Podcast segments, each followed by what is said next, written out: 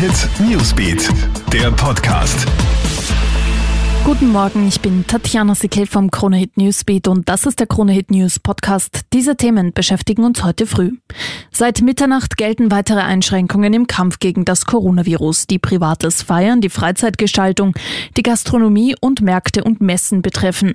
Die Regierung hofft, damit einen zweiten Lockdown verhindern zu können. Gesundheitsminister Rudolf Anschober zeigt sich zuversichtlich, dass wir nicht in eine zweite Welle hineinkippen. Zitat.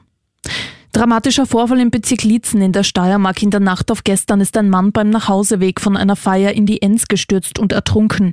Nach einer langen Suchaktion konnte nur noch die Leiche des 60-Jährigen geborgen werden. Hinweise auf Fremdverschulden gibt es laut Polizei nicht.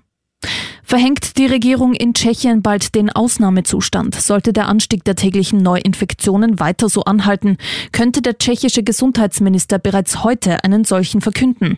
Am Wochenende ist von 2000 Neuinfektionen die Rede. Gemessen an der Gesamtbevölkerung haben nur Spanien und Frankreich in der EU in den vergangenen zwei Wochen einen größeren Anstieg verzeichnet.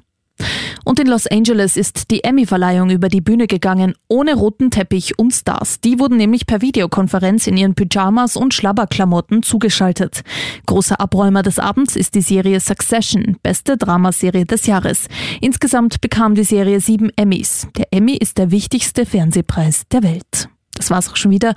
Up to date bist du immer im Kronehit Newsbeat und auf kronehit.at. Krone Hit Newsbeat, der Podcast.